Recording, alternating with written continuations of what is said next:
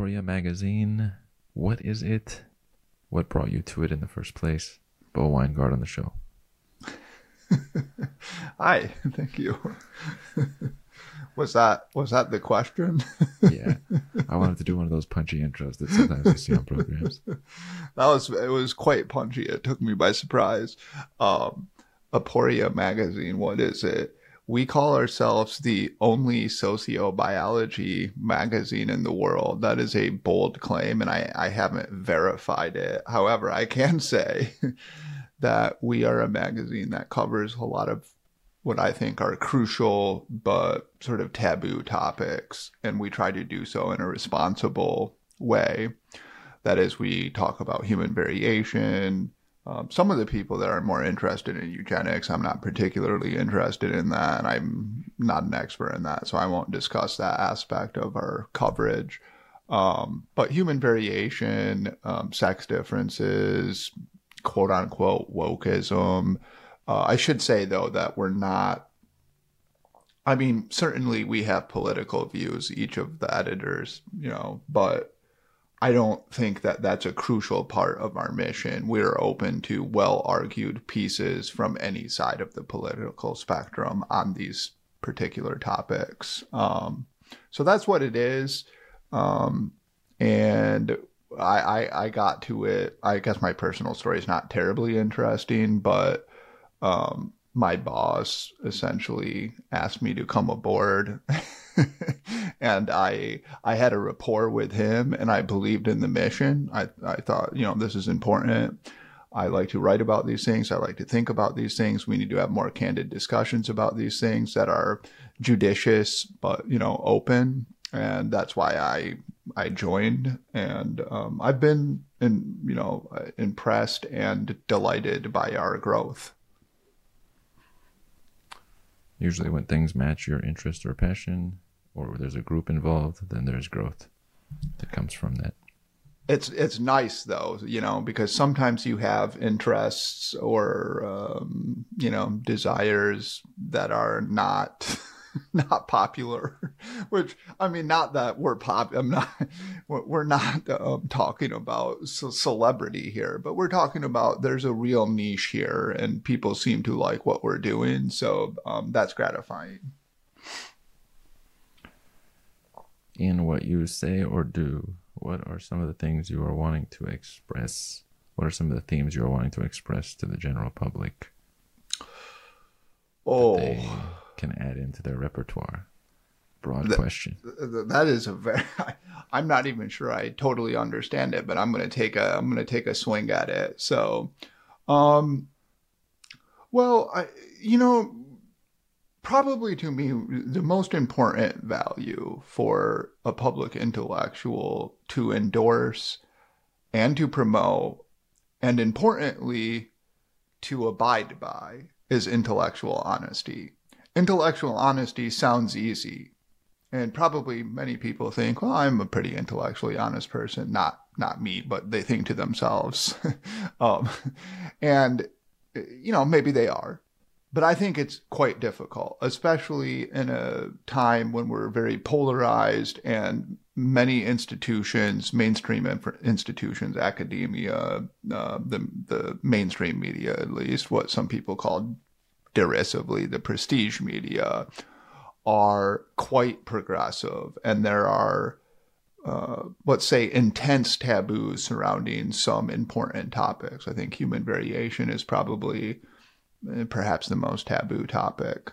Um, so being intellectually honest is difficult because expressing your your candid views about these topics, it's at, at minimum it, it is a, a, a impediment to one's career in some situations like academia.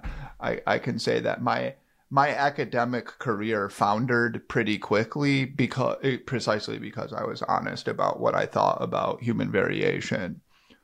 Nevertheless, I can, uh, as Noam Chomsky put it, I can l- look at myself in the mirror in the morning and I can I can feel good about being honest about my opinions. Now, importantly, I don't think this means somebody needs to be honest about everything and I don't I don't even think people uh, suppose that you're um, a chemist. I don't think you have to go read like Charles Murray or something and opine about human variation. I don't think that's the duty. I think the duty is to be honest about topics on which you are well informed and which you can bring some sort of edification to the public. And um, and th- that doesn't mean you have to obsess about it either. It just means you should be honest about it when the time arises or when there's an opportunity to be honest about it. So that that's what I think. That's my number one sort of value that a public intellectual should hold. That should be the lodestar of a public intellectual. Because being a public intellectual, and I'm not I'm not claiming any particular fame for myself. I'm just saying that's what I do. I mean, I write for a public, you know, for a magazine. I try to get people to read my articles, etc.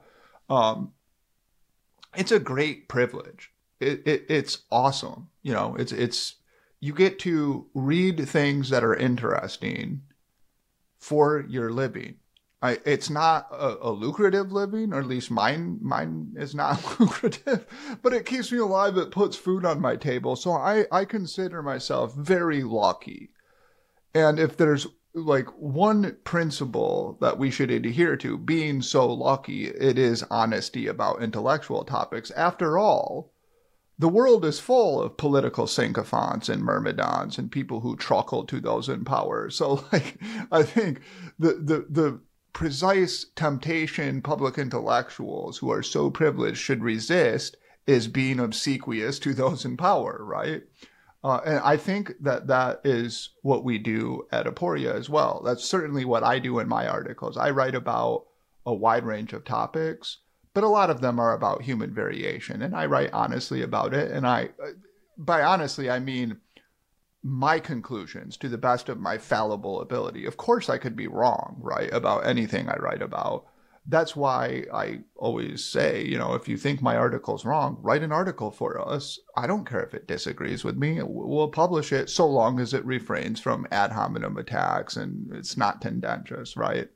Uh, but my point is, like, I, I aporia allows me to be intellectually honest, and academia did not allow me to. Obviously, since my, my academic career was a boredom, so that that is the most important thing. Now, I, I should say, uh, for people who who aren't public intellectuals, or you know, they they have other jobs, maybe they're a lawyer, an accountant, whatever maybe intellectual honesty is not feasible. I understand that. I mean, we people specialize. So I'm just saying that I, I'm reserving that sort of austere moral principle solely for public intellectuals. And I would consider academics public intellectuals. They're getting taxpayer money to live uh, an enormously entertaining life of the mind. So they too should be honest. Now I sound didactic. I forgot what the question even was. I went on this harangue. I hope I don't seem doer here, but I forgot. It was something about, um, yeah, well, this is something I think is important anyway, let me say. And if anybody ever hears me talk and they think, you know, that point about intellectual honesty really resonated with me, and I'm going to try to live up to that principle. That would make me feel good. That would be like a, a great accomplishment to uh, inculcate that value in a few people. S- some kind of intellectual conformity is is sort of part of human nature because people who were dissidents and you know uh, 20 20,000 years ago, if you were in a group and you were like, you know what, you guys, these ideas are stupid. I'm going to try on my own uh, you probably didn't live very long, right? Not only uh, would you irritate uh, your tribe members, and perhaps they would m- murder you, uh, quite literally, but also you, if you if you tried to uh, live a solitary existence twenty thousand years ago, ten thousand years ago, uh, that was impossible. You literally couldn't live alone as a human. So I do think that that is definitely a part of human nature, and tribalism is a part of human nature. I don't even think it's necessarily a bad uh, part of human nature. I, I I don't know what the status of the discourse is these days, but seemed as though there was like a run from like 2013 to 2020, perhaps, um, during which many people uh, castigated tribalism. They thought it was like some great human failure and that we should transcend tribalism. Uh, I perhaps participated in this. I remember being a proud centrist at one time, you know, which is fine. I don't have anything wrong, uh, you know, against. I'm not opposed to centrism per se, but I, I don't I don't share that attitude. I think tribalism is perfectly natural and healthy. However, in science, I think we've worked hard to move away from tribalism because science, science I see as like a, an, a human made institution. It obviously builds from some aspects of human nature. We're curious. We naturally want to know how things work, etc. But also it it suppresses other aspects of human nature. Um, and one of the aspects of human nature that it attempts to suppress is tribalism or, or sort of a, a blind allegiance to an idea or set of ideas, an ideology, as it were. Perhaps the same thing is true in uh, the domain Bezos knows best, namely market capitalism, right? It is market capitalism is this great human invention that actually rewards innovation to some degree. I mean, obviously, most innovators are, they fail. I mean, that's how capitalism works. But some innovators, uh, e.g., Bezos, Steve Jobs, uh, not only do they succeed, they succeed qu- quite insanely, right? they, um, they, they win the a lottery ticket, as it were, in the market. And so original thinking in both science and market capitalism can be handsomely rewarded and it can be crucial to humans you know. New ideas reshape our vision of the world or reshape our idea of you know computing or um, selling items. I, I mean i think amazon i'm not and I, I don't know much about the history of Amazon, but I believe it just started out as a, a place selling books, right? Which is amazing to think about now because it's almost like this omni corporation at this point. But yes, so human nature is tribalistic. People, uh, I think, naturally mm, disdain dissidents and, and unorthodox opinions and ideas. I don't think there's anything bad about that. I think you know, I, I would recommend intellectual honesty. But even there, I would say I, I do think you should be cognizant of people's sensitivities and sensibilities, and you shouldn't strive to offend them gratuitously. So, for example, if you know I talk about human variation, I, I understand that that's an incendiary topic and that it can be quite shocking and offensive to people. And therefore, I attempt to use quite circumspect rhetoric because of that. And I, I think that's fine. I think people should expect you to be a little bit more cautious about those things.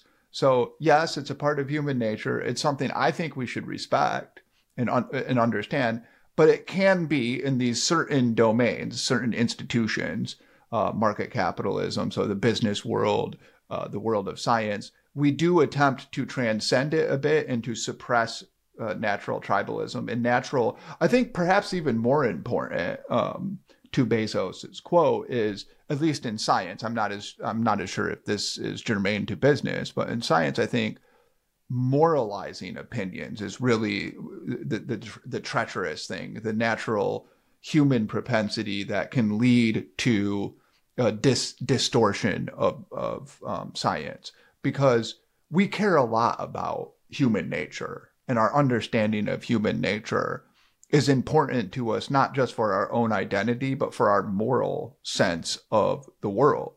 And therefore, we, if somebody makes an empirical claim, an empirical statement, let's take a, a less controversial but somewhat controversial one. There are sex differences in, say, overall mathematical ability. Now, that's an empirical claim. We, we well, we should treat that as a hypothesis. Okay, let's look at the evidence for this. What makes you make that claim? Uh, do you have any theoretical reasoning here? Are you just shooting from the hip, etc.? but people hear that and they turn it into a moral claim immediately. They they seem to translate that into, oh, this person's asserting that men are better than women. And that's when it becomes a problem, right? So I, I, I think that tendency to moralize opinions, which again is probably I'd have to think about this more. I don't I don't want to opine too strongly about it, but it probably makes sense in your local community and in everyday uh, life, but it, it is actually harmful to the scientific enterprise. This is a valid point. If there's something that has like a logical basis to it, and then you add this other element on top of it, that this is not good or that's bad, or how could you say that? You're taking away from the base of just the facts right. underneath it that make it what it is. Right what are your in, on the topic of human variation what are some important concepts under that basis that you would present that are controversial if you will yeah um there are uh, uh, uh, many interesting ones uh, but because a person has only so much what i have called controversy capital and i spend almost all of mine on human variation. I don't think about the other ones so much, but I can forward some examples. So, sex differences, it's less controversial, it's less taboo, uh, but it's still enough to to to cause definite anger and tendentious and sententious responses and ad hominem attacks, etc. And it's something. It, it's a topic about which uh, people who don't have tenure are are very cautious about not having tenure means you can get fired. It's much more easy to to get fired. Um, other examples would be now I think the transgender issue is quite controversial and even making empirical claims instead of this like you were talking about this on top layer even the underlying layer where you just attempt to understand the phenomenon. It becomes moralized and like homosexuality is another one of these things where it's it's really difficult even to analyze it empirically because if you arrive at the wrong conclusion people will be apoplectic about it right? And in trans in, in, the transgender uh, topic i know for example i'm not an expert on this certainly but people have forwarded the autogynephilia hypothesis which is that at least some uh, subset of transgender individuals have a it's a, a, sort of sexual drive to see themselves as men to see themselves as women i won't get into more of the detail because you know i'm not it's i'm not an expert on the topic certainly but that's a very controversial thesis and people who have forwarded it such as um, michael j bailey have been excoriated quite unfairly, in my opinion. So that that's an example. Really, I think in today's environment, anything that touches upon what I would call perceived victims groups, right? These these protected groups, uh, racial minorities, sexual minorities, religious minorities. You get the theme here, minorities. um, that they've become this sacred, uh, this protected groups, perhaps with some reason. I mean, we could get into that. That's complicated, but it, it becomes excessive, and, and there, there's uh, taboos develop around saying anything that could be perceived as negative about them, even if it's simply an empirical claim.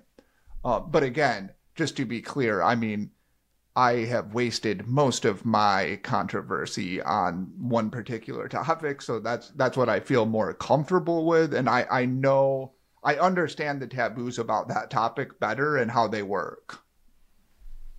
Makes sense, right? That's a specific topic. I see it on some different programs. Uh, the comparison between men and women, and on the bigger theme, if there isn't room to clearly cover certain details, doesn't that make us weaker as a whole? Because then, like, this is untouchable. No, that can't be done. No, how could you even consider that thing? Right. Leave that out. You're just removing all the pieces such that you're left in this little circle of you can be in this little circle. yeah, well, that would be my feeling about it, especially when we're talking again about science and like understanding humans scientifically. It, it, it makes the science weaker, by the way, right? Because what you're saying is if you can't um, address and attempt to grapple with any kind of alternative hypothesis to the one I mean, uh, you're making it a small circle, right? This, this is the accepted opinion here. And not only will we not adjust this opinion, but we won't even hear alternatives. If you forward an alternative, we will denigrate you, we will calumny you, we will end your career, perhaps, right? That that makes science weaker. I, I'm not. I. I mean, I understand. Like, you're not going to teach some things in a college. Like, you're not going to teach creationism. People always go to this example. Oh, well, you know, we don't allow creationism. Okay, yes, we don't. But people do debate creationists. Richard Dawkins has debated a creationist or multiple creationists, I believe. So we do actually still grapple with that theory about the the rise of life. Uh, similarly, we should grapple with other theories, theories about the causes of human variations, theories about sex differences. And if the, the, the accepted scientific uh, wisdom, if you will, is this very small, circumscribed circle, this is the only accepted opinion, and we won't even we won't even address these other opinions. That makes that opinion weak. And often what you find is it's in fact so weak and, and I would say in many cases so obviously incorrect that the only way it can survive is precisely by morally bullying anybody who forwards an opposing view, right? Because generally, if you feel comfortable about your theory, you think this is a good theory, this has a lot of evidence, you're eager to debate other people. You're like, yeah, right? Let's get it on. Let's let's go see how these theories battle against each other. That should be fun. Maybe I'll learn something.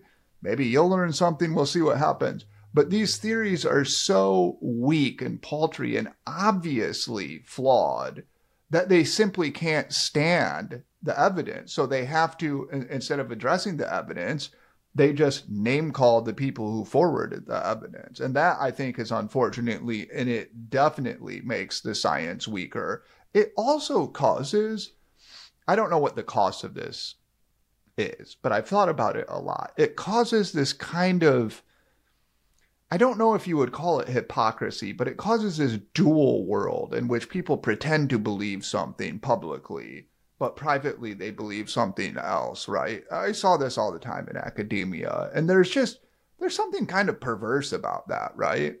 You know, we're not talking about like, oh, okay, you should keep your view that like so and so is not in a particularly attractive person private. Yeah, of course we understand. We're talking about serious intellectual topics though that these people lie about and then privately you can have the honest conversation. I just think there's something quite unfortunate about that in, in academia, especially in science, right? In science, we should be adults, we should be grown ups, and we should be able to handle empirical theses and, and, and theories uh, with mature aplomb, let us say, and let the chips fall where they may, as the saying goes. I'm on this point quite a bit when I see the oppositional nature that you're describing, it does seem off. And I have an upcoming yeah. talk or talk I'm putting up with Rob Henderson. You like mm-hmm. Rob? Yes, I do. Beliefs. Yeah. And how it's like presented one way and then there's alternative under. And going back to what you were saying earlier with the viewpoints, for me, it's always bugged me that I care less actually about a variety of the topics that are of concern, but the the underneath factor, I can feel like we're going to lose because we're doing it wrong. So, mm-hmm. regardless of the discussion happening, we're going right. to come out losing in the bigger picture. Do you feel something like that underneath when you hear those kinds of discussions? Well, yes. I, I mean, I just. I think anytime, anytime an institution that is putatively dedicated to the truth I think the media we would put in this category as well, right? So academia and the media, let's put those two in this category.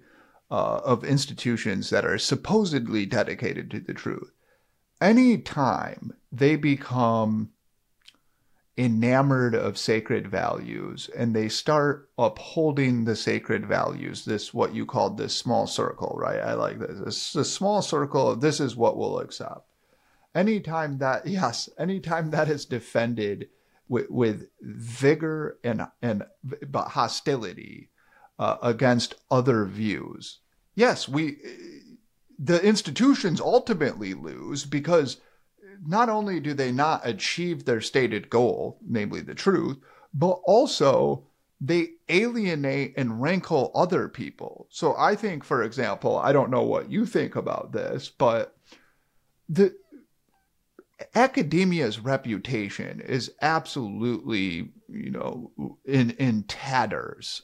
And it's been it, it, I mean, it became fashionable with good reason, I would say, for Republicans to bash college and, and uh, university education because they saw it as uh, leftist propaganda. Now, I don't know if that maybe look, politicians are going to be politicians. They're going to score points when they can. So I'm not saying that the, the attack is 100% accurate. I'm saying it's reasonable that a lot of people feel alienated from these institutions. And when these institutions are only protecting their small uh, perspective, and it becomes clear to most of the population that they will not allow free debate, which is their own stated value, by the way. It's not as if we're imposing this on them. like, I remember, you know, all through academia, professors were quite proud of their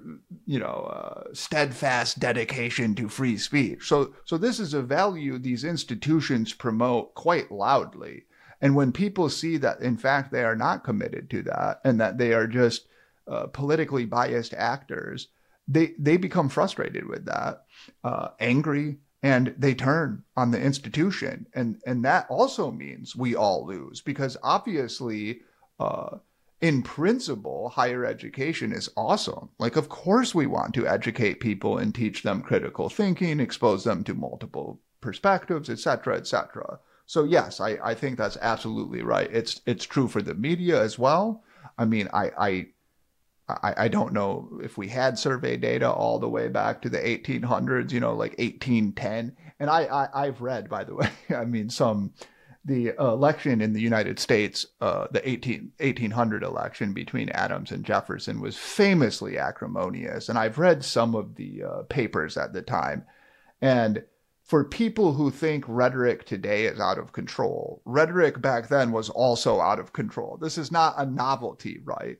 Nevertheless, I, I think attitudes toward the media are about at their nadir right now. Like, prestige media is is a term of derision and we do i think we all lose when people completely lose trust in media and just bash it and they can dismiss anything the media says as you know um, what what is uh, trump's um oh, what is trump's like phrase his famous phrase uh, Make America mis- misinformation, whatever. I, I, for some reason, the, the term he used is, is escaping me, but like, you can just dismiss anything that's reported from the media by saying, yeah, of course, it's the prestige media. They're biased and they're liars. And they aren't always. Sometimes they do tell the truth, and it's important to have institutions that we can trust to a degree. Of course, be skeptical, but you you can trust to a degree. So yes, I do. I think that in fact, quite strongly that that we lose from the, the sort of degradation of those institutions. The institutions have definitely it's not the same 100% as it was let's say 20 years ago, 25 years ago. The numbers are so different as far as attendees. Yes. Yeah. The seriousness of the yes. category. Okay, but here's the thing. Mm-hmm. Is it Armen? Yeah. Okay.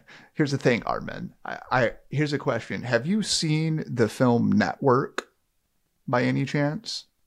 So Network is a 70s Sidney Lumet film that's a scathing satire of the news. And I rewatched this yesterday and I was thinking the amazing thing about this is the contempt for the news they had in the 70s is pretty similar to the contempt we have now. I think it's worse now.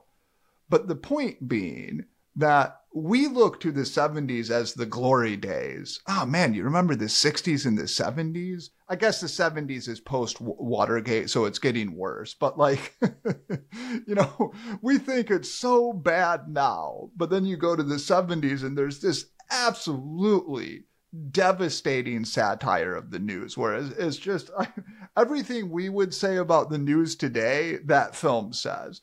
So I just thought that was interesting. So I suppose that puts it in context uh, that it's always important, even though I agree with you that it has become it's it's noticeably worse now. It's been bad for a long time, and part of me just wonders. It the thing I was thinking about is is capital i love market capitalism I, I mean obviously it has some problems but by and large i'm a huge fan of it but perhaps that's just a bad way of providing news to people. you know, because one of the things they, the, the, the satire in this movie is this anchor goes insane and he threatens he says he's going to commit suicide so he goes on live he says he's going to get commit suicide next week and you would think okay that pull him off of the air this is terrible for him let's get him help but one of the ruthless women in the corporations, and there's an, other guys too, but it's the Faye Dunaway character, is basically like, this could be a ratings bonanza. This could be great for us if we just keep this guy on. and it's all about how can we make more no- money? What are our ratings? And that's the only thing they care about. Nobody's like, you know what? We should cover stuff that matters.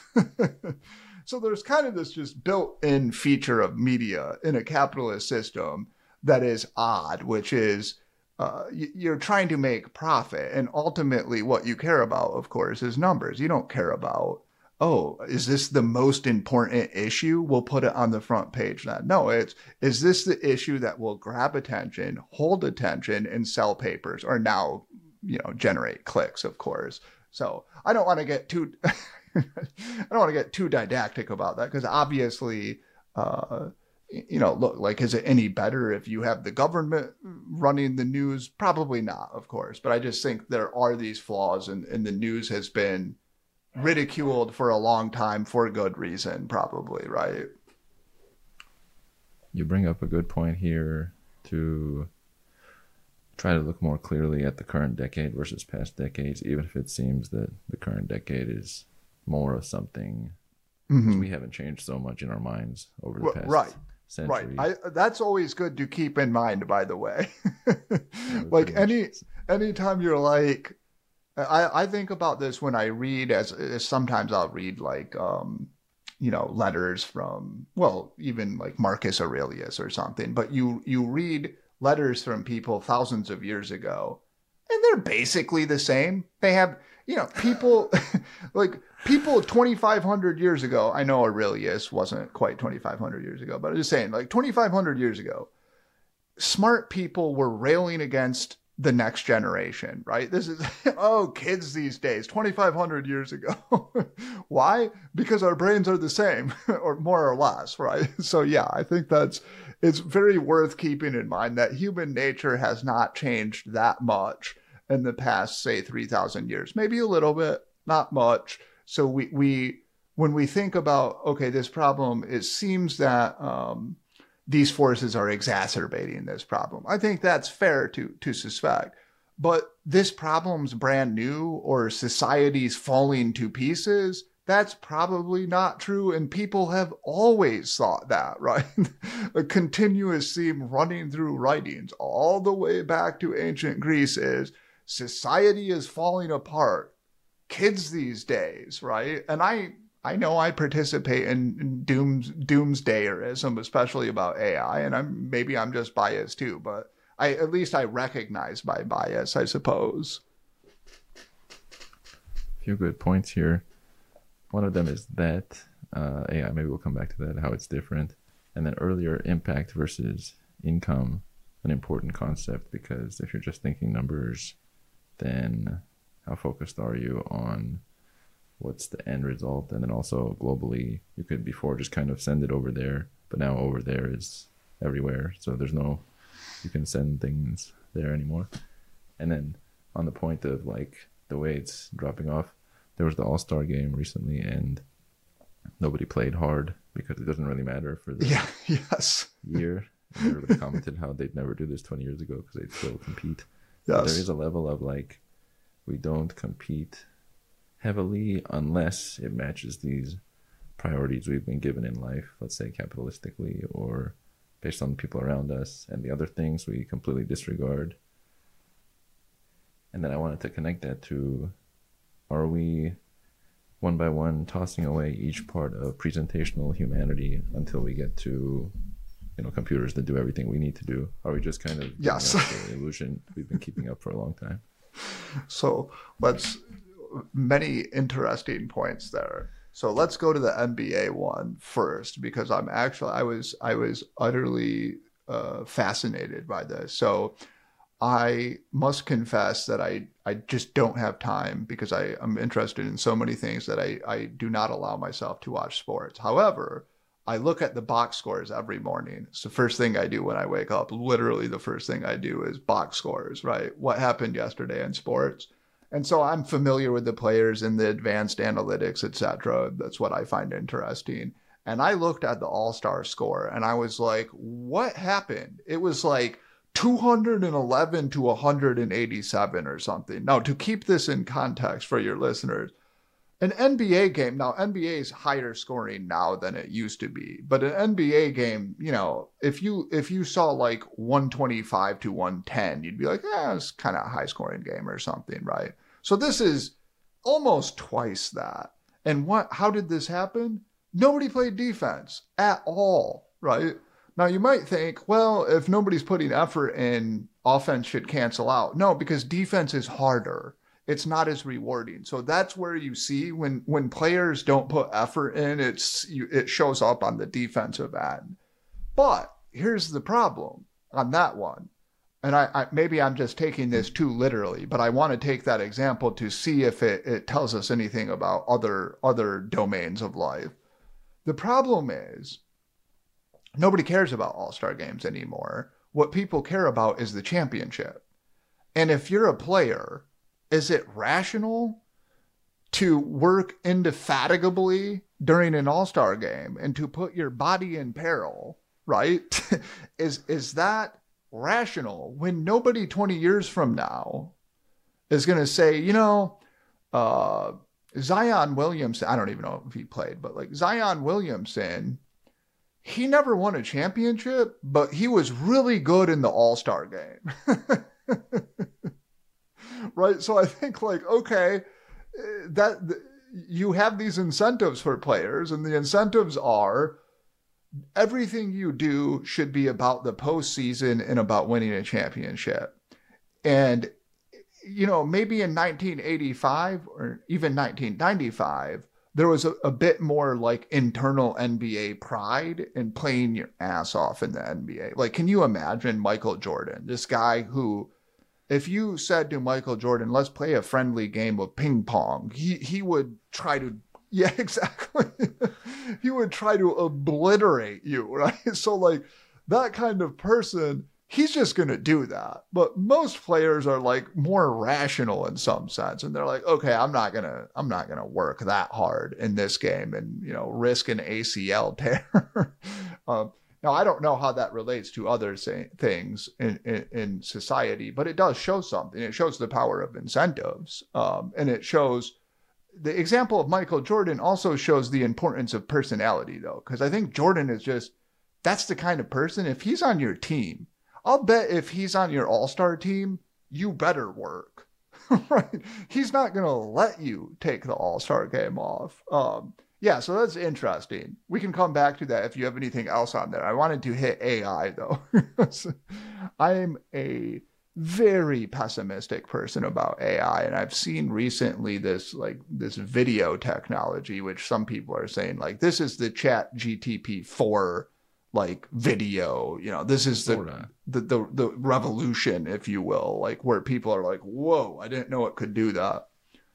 I find it all incredibly depressing, I must say, because I do think this is different. And I know I was just sort of urging skepticism about those claims. But on this one, you can kind of see that AI is going to do everything intellectuals, directors, artists like us, yeah, people who we we worked hard to build up cognitive capital, we read a lot of books, etc., etc. We do interviews, or I just think think of like a 20 year old director. You know, it's like in 10 years, it's yeah exactly those those quaint things called books that we spend hours reading a day right uh you know ChatGPT 4 is not quite there. You know, you can kind of mess around with it and you're like, okay, I can still write better than ChatGPT 4. By 5 or 6, it's just going to destroy me. Not only is it going to destroy anybody, it'll just be way better. You'll be able to say, hey, I really like Thomas Mann can you write this essay in the style of Thomas Mann? And it will do an impeccable imitation of Thomas Mann, right? Which is to me horrifying. So you can see in chess, we have an interesting contrast because in chess, the computers are vastly better than any of the players now. The best player in the world, uh, you, you know, unanimous best player is Magnus Carlsen.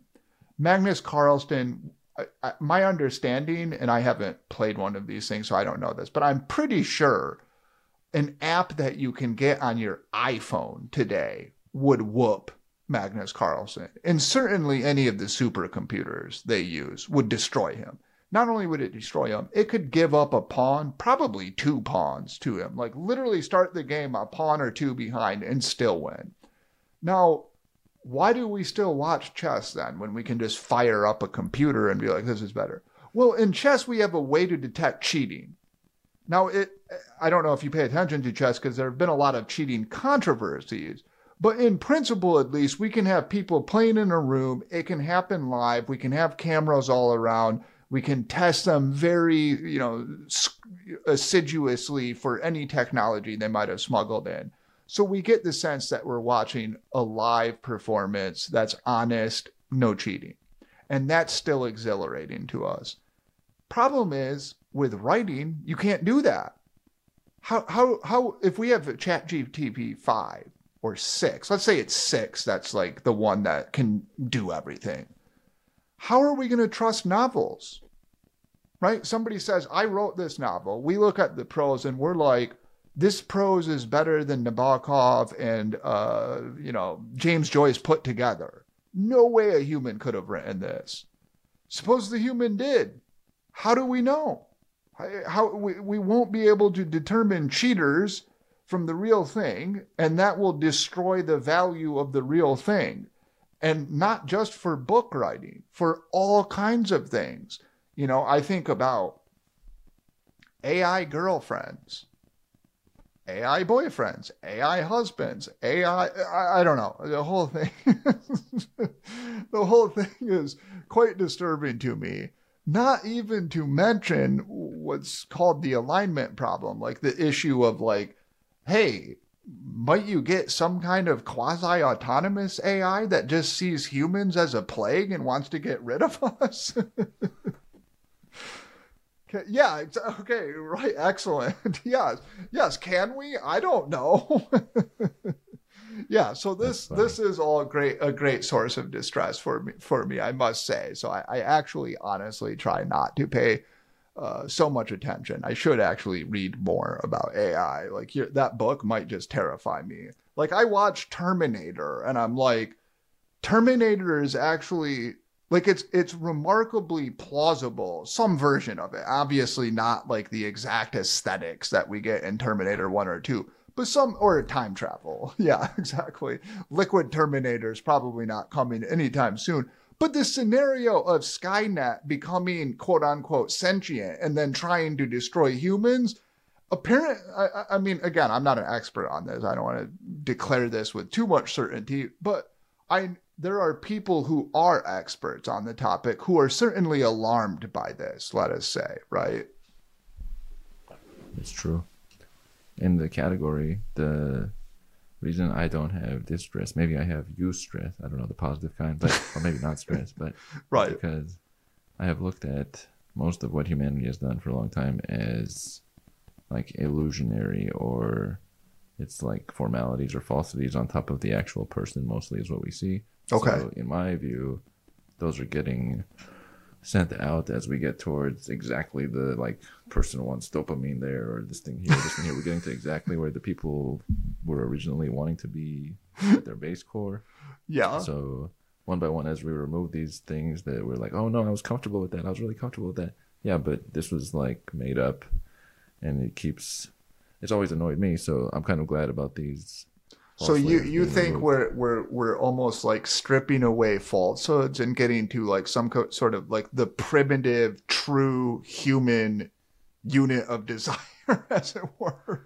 Okay, Yeah. but but my my my issue with that, this is like uh I I I could somebody could write a book on this itself, but I I have this thesis that optimal efficiency is actually usually bad like like these layers that you're talking about as being illusory I, i'm not sure that those aren't the most important things in life. And that peeling those away and getting to this immediate i just uh, you know you know this immediate feed uh, take this for an example suppose that you have a live stream television show and everybody's providing input about what they like the most. It's it's like suppose it's in this ai loop. Yeah yeah exactly. Tubes are shot into your brain which is providing immediate feedback. I'm not actually sure that that would be the best way to create a show because in fact what we want immediately this immediate core of desire if you will probably isn't in our long term interest, or quite often it's not in our long term interest, and therefore we actually, it's actually good that we can't satisfy those desires immediately. And I fear that when, if we can, we will just be plagued by ennui and a sense of pervasive meaninglessness. Like, what's my life? It's just the next dopamine shot. True, and it's a nice addendum you're adding there. I'm thinking of yes, desire, but also like direct feelings of dislike or any of the true features Mhm. usually covered up by niceties or formalities. But that's true. If we do get to just an immediate response item with no delayed gratification, then we do kill off. We wouldn't have a building. There would never we'd never get to building a building because Exactly. by the time you start the first step, I'm done. Yeah, I won't- I won't exactly. So, that. so I think about like I, I'm fascinated. I don't. Are you familiar with Alex Honnold? He's a, a free solo climber. It means he he climbs these I may have been intimidating. told about him. What's that? I may have been told about him recently when I was doing my first rock climbing thing. Okay. yeah, so he's like a rock star in the free solo world. Uh, I I'm probably the worst cl- climber in the history of humans or right there about. Therefore it fascinates me because I don't understand it. I can't do it. But he's interesting because he does these free solo climbs, you know, 3,000, 4,000 feet, whatever. And I just think like, okay, the whole point of that free solo is it's really hard. It's mm-hmm. like climbing Everest or yeah, exactly. That's exactly. Although that's him in in in a much safer environment inside. Yeah. Right. Um, but you think like, okay, what's the point of climbing Everest, right? I mean, it's like it, it sounds absolutely torturous. Like I watched the documentary Meru about climbing the the Meru this specific mountain, and it just looks terrifying, terrifying and incredibly uncomfortable. It's cold, miserable. You're eating terrible food, etc. But the whole point is to suffer because it makes the achievement more gratifying. Now, I, that's what I worry about. If you if you get rid of the suffering and the, the the sort of torture that you have to go through to achieve something, and you just get the dopamine shot immediately, it becomes utterly meaningless. That that's I what I add in- worry about. Right.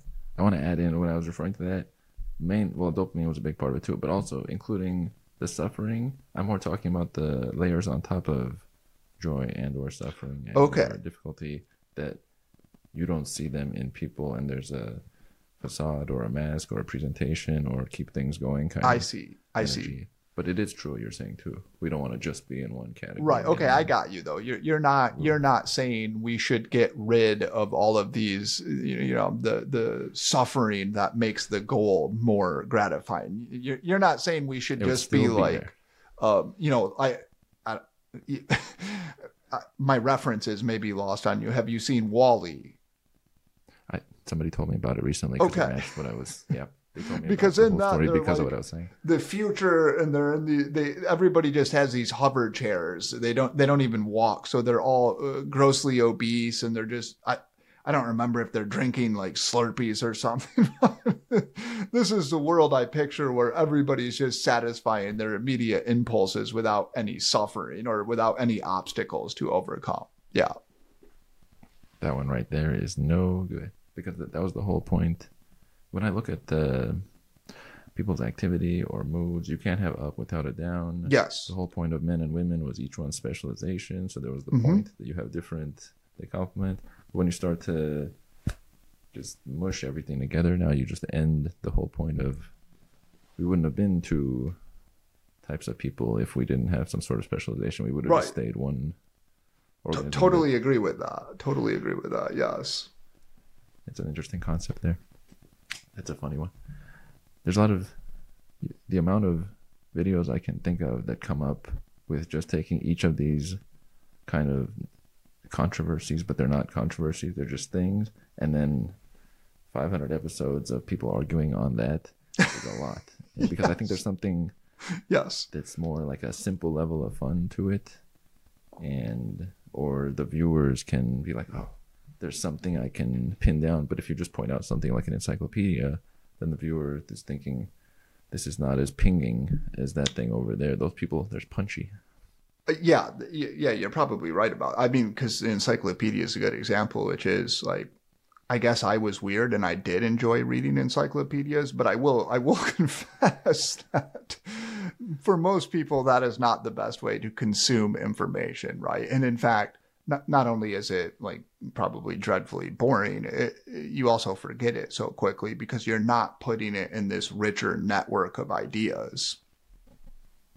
that's a good point and that makes me think of the way that ideas are spread let's say it starts with let's say there's a research paper from four very focused people that put in a lot of effort Mhm. that's a very small group Yeah. and to go out further there might be uh, someone who summarizes some of the research but needs some advanced knowledge that goes Right. out to some people who want to do that then a book form maybe from an extended with some story then maybe a movie that connects with that that also has a love story then there's like uh, music Yes. that connects off of it and they mention it in the chorus there's like Right. 94 different ways it branches out to each kind of person that can take it in that way Yeah, and there's an intra in, in philosophy. There's this interesting idea of of uh, s- s- like um, I, would even I, I'm extrapolating a little bit, but like basically the idea that the meaning of words is like out in the world somewhere, and that that sounds kind of like mystical at first, but like not really because what you just said is what happened. So like my understanding of a beech tree, let us say, or of an armadillo is pretty limited. Like I have some idea of what an armadillo is. I could tell you about it. What I do is I say armadillo. I have this concept and I know there are other people who know more about it. That would be the four people who would sit down and write this article about armadillo reproduction or whatever. Now, by the time I get the information about the armadillo, it's coming three sources and a, a nature documentary, right? With a little jingle. so there, there is this sense that like a lot of our knowledge is a kind of implicit knowledge that there are other people who know more than we do about this and we're deferring to them. So when we're talking about uh, what you and I might talk about an elm tree or something, we don't actually, unless you surprise me and you know all, you're a botanist or something. Like- let me tell you all about elm, elm trees and my Right. expertise there we're, we're using this concept and we're, we're like the, the people again 94 94 nodes down who just hear about it and we, maybe we see one every once in a while. So I, I think that's interesting the way you put that and just thinking about what that means for like our understanding of the world and anything that we do, how how many filters it goes through before it gets to a lot of other people. This is true. I like the nodes. Yeah, nodes. That, that's probably a Yeah. better way than filters, even The way you- perhaps. that you described. I'm taking. I'm getting it from yours. Oh yeah, no, no, I know, but I, I sort of ruined mine by calling it a filter after that, which I'm not sure. Yeah. That's funny. On an alternate concept, but that you have spoken about, and that I always conveniently have books about things.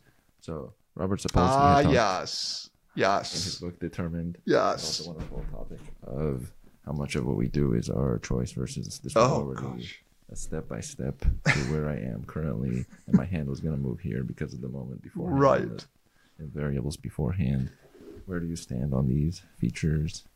What are your thoughts?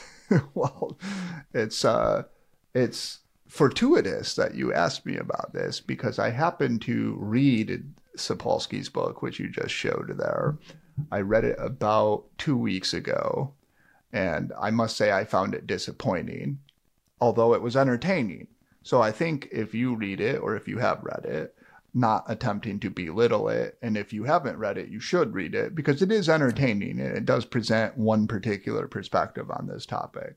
What I would say is that my view is that Sapolsky's understanding of what free will is is quite limited, and I, I would even say it's it's so superficial that it's almost not worth talking about. Because he has this view that if there is no like metaphysical self or what philosophers will sometimes sometimes call a causa sui that is to say a, a self-caused self or, or i'm sorry a, a, like a, a self-caused cause an effect without a cause or a cause that just happens to happen right um, his view is essentially because that doesn't exist and indeed it's logically incoherent there's no free will. You are determined. And not only is there no free will, not only are you determined, but also all of the concepts that flow from our notion of free will praise, blame, moral responsibility, punishment we should eradicate those. Now, now he's enough of a, a, a pragmatist to understand that we, we won't eradicate those anytime soon, but he thinks ultimately we should. He even says, I, I, I won't get the quote exactly correct here, but he says, there is no justification for blame or praise. None, he says. Now, I think this is just a profound misunderstanding of what free will is. So I would say I accept what I would call heuristic determinism. Now, that sounds perhaps pretentious or unnecessary to put this adjective on this, but what I mean by that is I don't want to get into the metaphysical question of determinism, which you and I could talk about privately for five hours and probably not come to agreement about it. and it's fun, but it's not something that's practical when we're talking about these things. So, what I would say is heuristic determinism is just the, the perspective, the view that we should act as if causes uh, that uh, effects have causes. Events are always caused. So we just assume that if if we see a car accident, we think we can explain it through a series of causes. If we see a tree fall, same thing. Similarly, if we see somebody get a drink of water, we probably wouldn't say it's an unaccountable act of free will. Rather, we would say must be the person's thirsty, or perhaps she read a book that said you should drink a gallon of water a day, so she's trying to get water, etc. Whatever. We think that there's a cause there. So I'm stay hydrated, right? And I'm I'm an advocate of heuristic determinism. I think that's my perspective on the the universe is I assume that effects have causes. I'm not saying that as a metaphysical thesis though. But let's say we accept heuristic determinism as Sapolsky does too. He might even go further, but I can at least go this far with Sapolsky. That does not, in my view, vitiate free will. Free will can exist in a world in which people are determined. Not only that, I would actually go further and contend that free will only makes sense in a world in which people are determined because it's only that humans are predictable uh, heuristically determined. Metaphysically don't want to get into that but you know what i mean. Like we can explain their behavior but but not only can we explain their behavior but also they're predictable. And i think this is important because when we make moral judgments we're making moral judgments about people and we're assuming that they did something for a reason if for example uh, somebody killed somebody and you said to me well the reason sally killed uh, tina is because of free will uncaused cause spontaneous we would be like, what? Can we blame her for an uncaused cause? Right? Rather, what we would actually say is you would say, well, she killed her because she was jealous of her. Right? And I'd be like, yeah, that makes sense. She was always a jealous person. We need to morally condemn what she did and make it clear to other people that that is not an appropriate response to jealousy, right? That would, I think, be a, a reasonable reaction to this.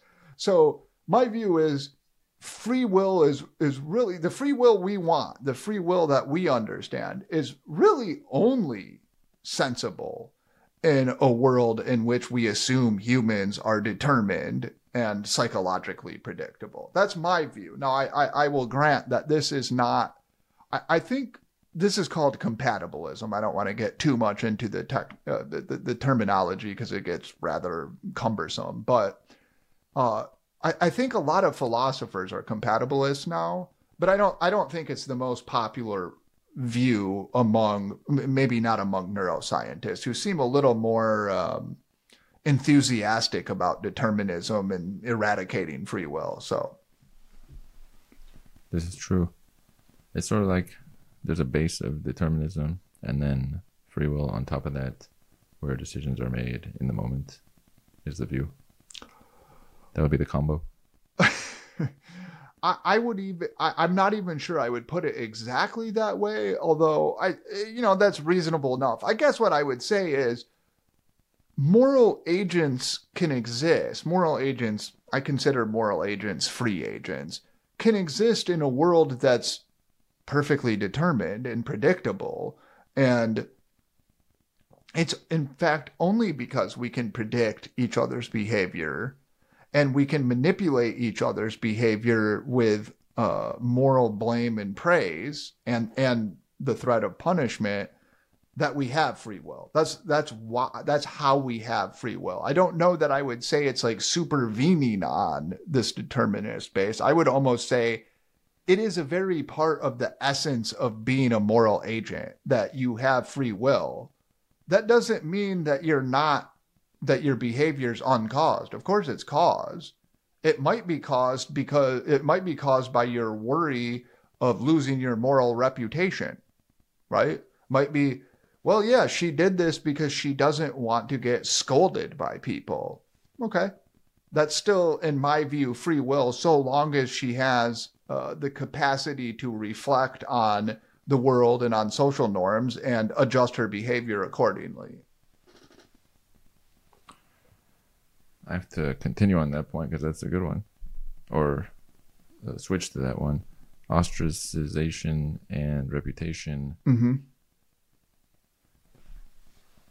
Has it become much stronger in current time because of online connectivity to be ostracized uh, for having any sort of slightly alternative thought? Mm-hmm and then is that separate from the actual world that people are in their communities and whatnot?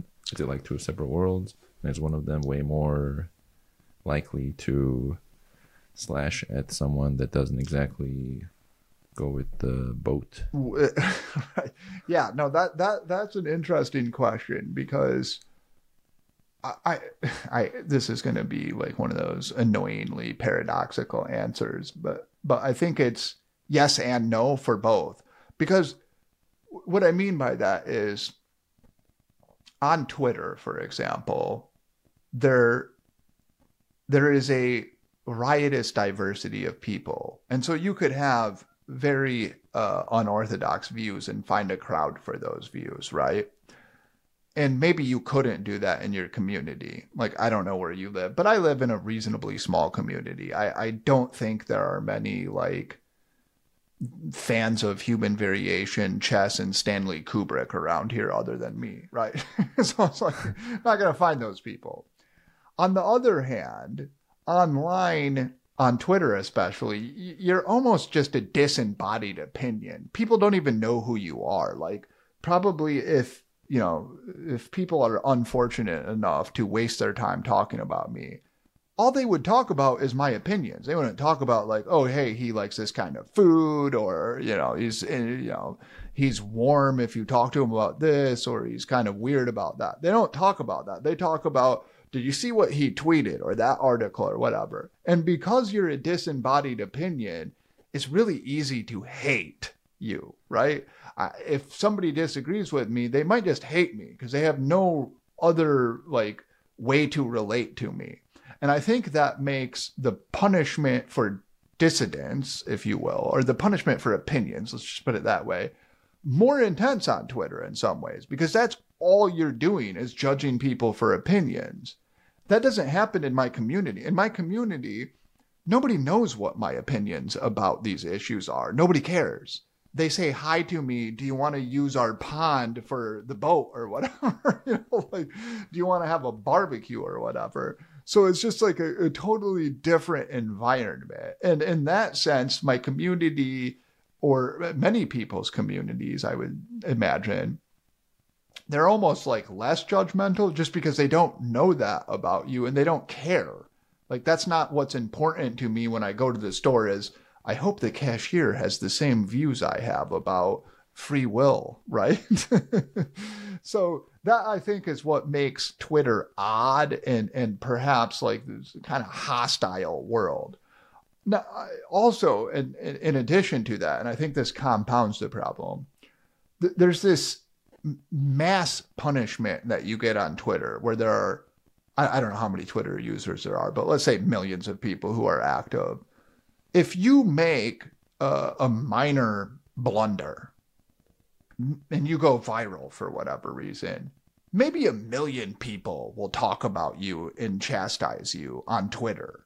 Whereas, like in your community of 9,000 people, even if they were all mad at you, that's 9,000 people. On Twitter, it may be a million. It's like, look at, um, I think the most, well, I don't know if it's the most famous, but it's the one that I, I know the most about, the Justine Sacco uh, situation. So she fired this tweet off. It was a joke. She said, Going to Africa, hope I don't get AIDS. Just kidding, I'm white. Which I thought was fun. And, and she's really mocking white privilege in some sense, but people, for whatever reason, thought it was racist. And by the time, so she, she, I guess she was getting on a plane. By the time she landed, she was infamous just eh, you know like so many people. Look at right exactly. Talk talk about a life-changing flight right? And she lost her job and you know it must have been absolute torture for her. That that can happen on twitter. That really wouldn't happen in your community. Now having said all of that we must come to this confession which is your community can also be much less tolerant precisely because there's less diversity and communities can be quite conformist. So, I mean, if you read about, well, I don't know if you like fiction, but if you read a Nathaniel Hawthorne, okay. okay, so like Nathaniel Hawthorne is a great American writer. He wrote a lot about his Puritan heritage. So he's writing in the 1850s or so. And he, he wrote a lot about the intolerance of these communities. I mean, they're they're they just expect absolute deference to their worldview. And they were, in fact, much more brutally judgmental than we are now in many ways. Or, or the, and the same, I think, holds for, uh, say, small communities now versus New York City. I mean, New York City is so enormous and you're so anonymous that, like, the amount of judgment you're going to get for something is, is not much. Whereas if you live in a conser- like near where I grew up, there were um, in Michigan, there were very conservative communities still, Calvinist communities that did not. They literally didn't serve alcohol. That you couldn't buy alcohol in the entire community, and they were quite judgmental. I'm not saying that's bad, by the way. I'm just saying that's the truth. So th- that would have been if you uh, participated in some kind of deviant behavior in that community and you were caught, it would probably be even worse than it would be a- a- a- on, on social media today, let's say. So again, it's weird because it's like both. That's a good point. What you bring up right there, I had a past guest, uh, Rebecca Faith Lawson, and she mentioned that growing up in a small town is great, but one of the drawbacks of growing up in a small town, as opposed to let's say New York or something, is that it doesn't expand your mind the way it should, and you get maybe stuck in a group that's of a certain type, and then you you don't grow beyond that.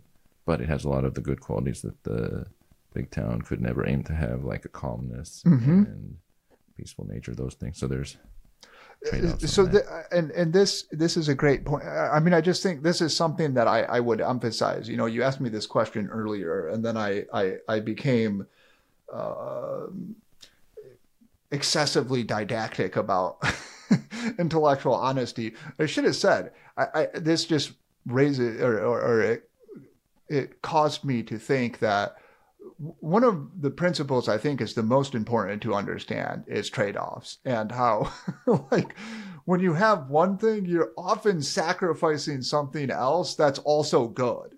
So it just makes me think about that with the small community. I, I grew up in a reasonably small um, town, I guess you would call it. I don't know if it's technically a city, but it was only like 9,000 people. And yes, you, you, everybody kind of knows each other. You know people's kids, parents know each other uh, reputation is is more widespread. It's more important than it would be in a New York or a Boston or something. Uh, there's a kind of familiarity that is nice about that, uh, a hominess, a, a wistfulness, a nostalgia for this community. But also there are trade-offs because if if you were unfortunate enough to be for, for one thing, as you said, it doesn't you know it doesn't challenge you, it doesn't expand your mind as much as your guest said. I'm sorry but also, if you're unlucky enough to be uh, despised by your community, to violate your community's norms in such a way that everybody talks about you and you your reputation is sullied, there's nowhere to go. Like that, I can't imagine what a horrifying feeling that would be. So, like in in Hawthorne, as I was talking about this writer, one of his novels is about a woman who commits adultery and she's forced to they embroider a, a scarlet a for adulteress on her uh, on her clothes. And you, you can just imagine like how humiliating and mortifying that would be for a while. Now in in, in the novel she's like this sort of romantic quasi tragic but triumphant figure who you know rises against that if you will. But in the beginning, she, I think they put her on a, it's been a while since I've read it, but I think they put her essentially on a scaffold to shame her in front of the community. Like, can you imagine this? You, you committed this, like, yeah, adultery is bad. You don't want to do it, right? Although there were quite extenuating circumstances in her case, but let's pretend there's not. You commit, you, you commit, you wronged your wife, and maybe you could even say people in the community by uh, engaging in adultery. Can you imagine being put on a scaffold in front of everybody in your community and just people yelling at you, whore, slut, house, house wrecker? What? Yeah, exactly. Like, just how mortifying that would be, and we would think that was barbaric. Now we'd be like, oh my god. So like that is a trade-off with small towns. I I, I get it. I people wax eloquent about oh the glory of small towns and like community is so important and it is. But there is a trade-off and i think we need to be honest about that. There's a reason many people are attracted to these big cities because you get away from that and you can find weird people doing weird things and people don't judge you for it. This is very true on that one in regards to me because i like to be very social in public large town like Los Angeles where I'm in is very Mm. good because there's no shortage of people and people and people and people. And I'm, I'm almost running out of people and there's millions. So if I was in a small town, I I would have run out in like a day. you are like the exact opposite of me We flip in that category. Yeah, I want to stay home and avoid people, and therefore I like a small town. I get into a big city and I'm just like, oh, it's just, it, it's anxiety inducing and horrifying to me. But I'm glad. See, this is the this is the uh, sort of benefit of pluralism. You, can move to a big city and scratch that itch, as it were, and enjoy that. And I get to live in a small town and enjoy that as well. This is true. Even if I go to a large group of uh, individuals, I usually seek out like a few on the outside. It tends Mm. to be the case because the chance of me connecting with the general large group is really low. Right. usually. That's true. Yeah. On the point you had brought up earlier about how it's just a little piece of you that's seen on Twitter and that's commented. What are your thoughts on that dynamic where there's a hundred per, you're a hundred percent person? I used to make this comment. Right. Nobody nobody that went big on YouTube or all those things over the years is live streaming their whole week Right. all day long, all their text messages, every thought they're having, and every person they're interacting with. Nobody did that because um, then there would be other parts that weren't the cool parts, and then that would mess up the whole story. And so, when you were saying that about, let's say on Twitter, you sh- showcase uh, 0.5 percent of your thoughts or something, and Right. that's all people see, and you build up a reputa- reputation connected to that. Yes. And then if it's attacked, it's 0.5% of you is being attacked. Yeah. But then you may attach to it in some way. Is that a healthy dynamic? Do, does it require compartmentalization? Yeah, is it a I think thing? I think I think that's a good point. It's compartmentalization because I don't. On on the one hand, I don't want to lament that because I think it's cool that you can. Yeah, I, I'm a private person. I don't. I don't really want to um, divulge details about my life if I don't have to, and I don't want people talking about. I mean, I understand people will, but I don't. I don't like that per se. So I'm glad that you can just present this very small facet of yourself, which would be like your public self, your opinions and whatnot. On the other hand, you're right. It is it is important to recognize when you get angry with somebody. Um, this doesn't really happen to me because I don't care so much, but clearly people get angry about opinions. But you recognize that this is 0.1% of that person, right? that person might be one of the nicest people you would ever meet. They might be helping people in their community, right? They might be going to Habitat for Humanity, giving out me- meals to people who need them, etc. And because they have a view that, you know, uh, Woody Allen was a terrible director. You're like, oh, I hate that person. Such a pain on there, you know, like, or they like they they embrace AI, and you're like, what an idiot. yeah, and I do. I think it. While that can be good because it allows people to participate uh, with with a public interface, as it were, it, it is important to keep in mind that you shouldn't take it too seriously or get too worked up about it because you don't know these people. And bad opinions are not a whole person. A person is not composed only of his or her opinions. A person is composed of all kinds of things, moral deeds and character, etc., that are probably far more important than their opinions. This is a good one here. Earlier, we talked about compatibilism as related to free Mm. will and determinism. Mm-hmm. But what are your thoughts on compatibility as far as the people we end up Mm. connecting with on a at least medium to the long term Mm-hmm. from your existence or people you've looked at? How important is it that the people you are like you flow with have some real large characteristics that are uh, important that you share? Mm-hmm. Is that a key? So it is for me, I should say, because I am so interested in debate and discourse that I cannot shut up. And if you want to be friends with me, you have to debate and talk about things too. It's just like, there's just no way I I have I should say I have like one best friend who is not he's he's smart and he's an interesting guy, but he's not an intellectual. But we we have you know we've been friends since elementary school so we have all this built up time together that is irreplaceable. Other than that though all of the people i talk to are interested in intellectual topics and willing to engage in debate. And even if we don't agree, we we have fun debating. So uh, compatibility is quite important because you have to be able to have a debate and understand each other in such a way that you can disagree, sometimes vehemently and vigorously, without offending each other.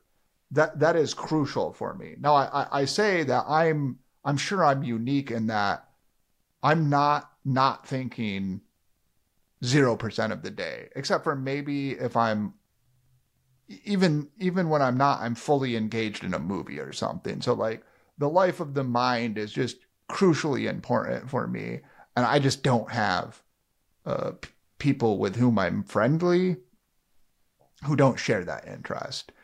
Uh, if I could, I imagine that for a lot of people, like if I played, let's say you played softball or something, you know, okay, well then is compatibility so important? It might not be. It might be you both like softball, so you can play softball together, and then after that, you drink a beer and you go home. No, you know, like cool. Then it's probably not as crucial that you're compatible in various ways because you're not relating in those ways or they're not, they're not as important. So my own uh, view of compatibility is it's probably like way more important for me than it is for a lot of people. Now I'm not I'm sure there are other people who feel this way and who like just to debate things all day long and for them compatibility is probably important too. But I would say something I've thought about a lot is um, well, okay, so there's this, you know, sometimes it's good to be forced to have relationships that you would not have chosen. And that's one of the things that I, I miss about working at like an ordinary store. Like I grew up and I worked at a grocery store and I was friends with a lot of people there uh, whom I would not have been friends with otherwise, right? You know, like I, I, don't. We had the we had the concept of class friends, like the friends you were, you know, you, you would talk to them in class, and then you'd leave class and you never talked to them. and it's kind of weird on the one hand. yeah, exactly. See you. Okay, see you tomorrow at 1.30 or whatever your class was. And it's kind of weird on the one hand, but on the other hand, it actually makes a lot of sense. And there is something you know, there's something beautiful, in fact, about this. Like work friends. I I was talking to my wife about this, and I was just like, you know, I kind of miss having like these these ordinary work friends who who bring a completely different aspect of the world to you. You know, they they care about things you would never care about, and you you talk about things that like you would never talk about with other people. And I don't know if that's compatible, incompatible. It's it's just like you're forced to be friends with them, and we're.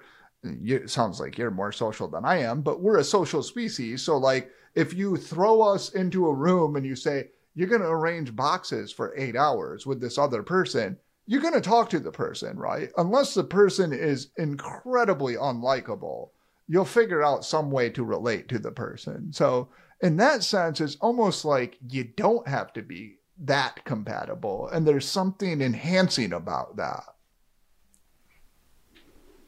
This is a good point you bring up.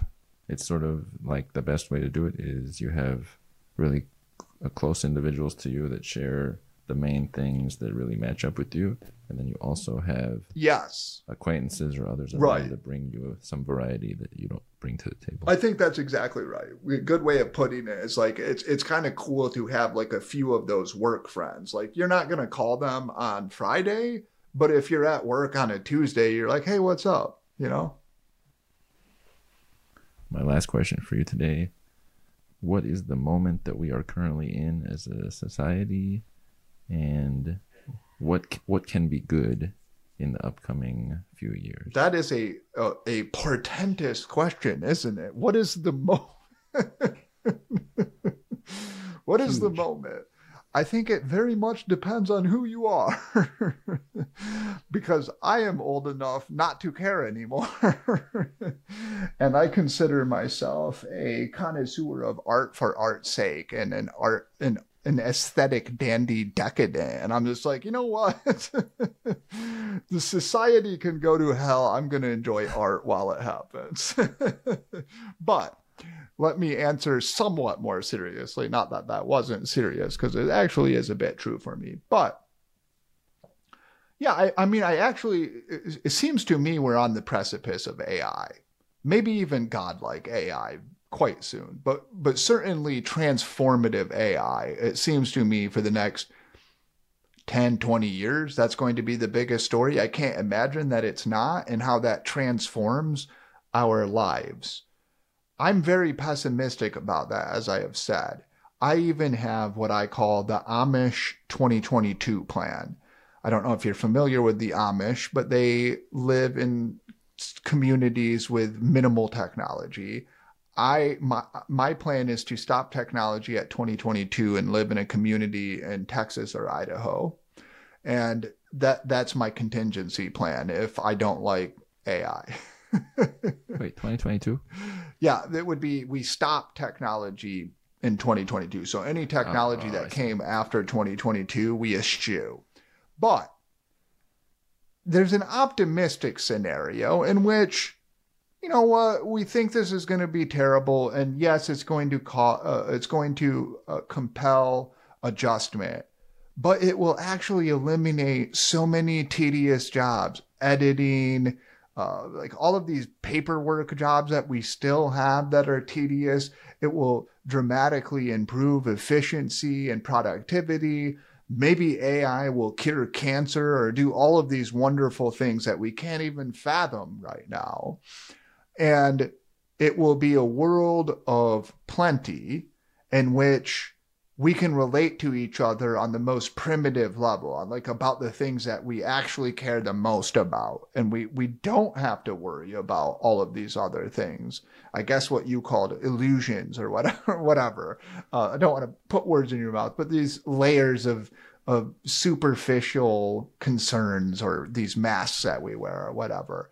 That would be the optimistic scenario, I suppose. And like, prognostication is obviously difficult. So I don't even want to prognosticate because, like, if you had asked me two years ago my attitude, it would have been so different between. Uh, uh, I don't know exactly when ChatGPT 4 came out, but like the day before it came out and two weeks later, my view changed a lot because I was like, wow, I did not know it would be capable of this. right.